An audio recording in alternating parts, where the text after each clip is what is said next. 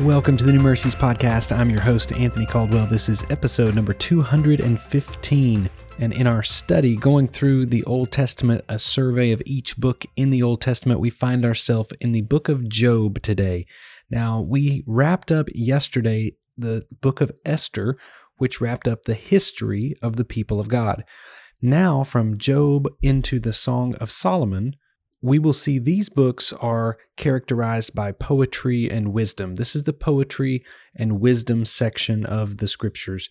These five books include hymns and proverbs and poems and dramas.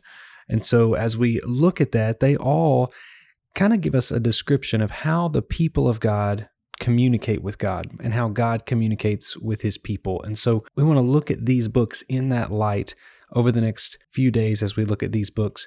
But today, in the book of Job, Job is a very well known story. It's the story of a man who was blessed by God, who was then seemingly cursed, and then who, at the end of the story, is blessed by God again. The main theme through the book of Job is suffering. This book deals with the main issue of humanity.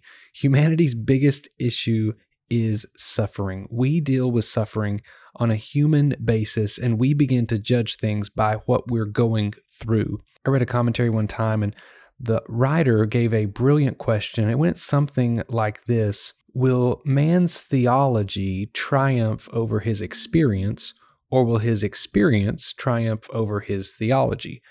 As I think about that, this book gives an answer to that. This is what we believe about God and what we're going through. If they don't match up, which one are we going to allow to win in our minds? Are we going to allow the faith or are we going to allow the fear? Are we going to allow the truth of God's word? Are we going to allow the experiences that we go through? What are we going to allow to dictate to us who we believe God is?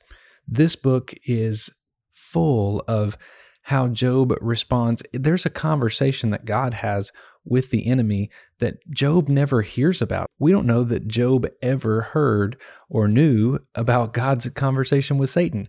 Job was tested by his faith, and we know as we're reading the story, the reason he was going through it was so that God could teach spiritual lessons, also so God could defeat Satan. God used Job's story to beat Satan up. That's an incredible thing. Now, if we could hear that and we could see that, then maybe we would look at our suffering differently. I'm not saying that every time we suffer, it's God trying to take Satan out or defeat Satan in some way. God defeated Satan, period. That's already said and done. So don't get confused that every time you suffer, it's the enemy or it's God trying to prove something to the enemy. Sometimes I think it's just life, it's just what we go through.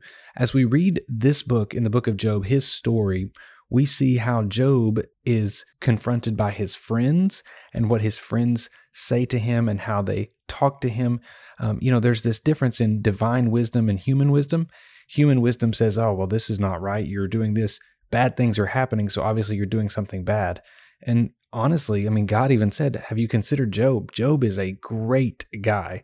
This is a guy by all standards, shouldn't have anything bad happening to him. And yet, God allows these difficult things to happen. There's 42 chapters in this book, but if I could kind of summarize it in just a few words, I would say it begins with Job experiencing just problems. He just experiences problems. We see it doesn't go too far into the book before we begin to see that there are issues after issues after his family members start dying. His wealth is gone. He experiences problems to say the least. Then he experiences this criticism from his friends and from the people around him. So it starts out with these problems, then it goes to these criticisms or these um, difficult words that are spoken to him. Then there's this little bit of peace that shows up. And then a few verses after the peace shows up, there is a confrontation from God and there is a humility that comes from Job.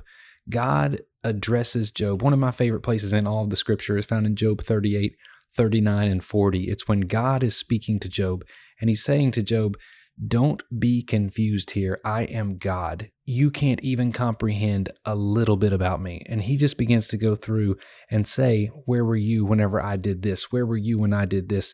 How do you know how this happens? How can you do this? Can you go and do this? And Job is just, you can hear the humility crying out from his heart, saying, God, you are awesome. I am not. After Job has this experience hearing from God, God does restore to him wealth and great prosperity. But the point of the story is that you can experience God in a way that you can share with other people, that you can share from your life. If I could just share one verse of scripture with you out of the book of Job, I know where I would go. In Job 19, he's responding to one of those people that have talked to him and told him something difficult, and Job responds in faith. And the verse I would say is Job chapter 19, verse 25. And he says this For I know that my Redeemer lives, and at the last he will stand upon the earth. There is no question in Job's heart. He's a man of faith. He's a man of great faith. Even though difficulty has come, even though suffering has come, even though tragedy and loss and trauma has come, he still says, I know that my Redeemer lives. At the very last, he will stand upon the earth. He is going to make it to the end. He's going to last. He is good, and he will not forsake us or fail us.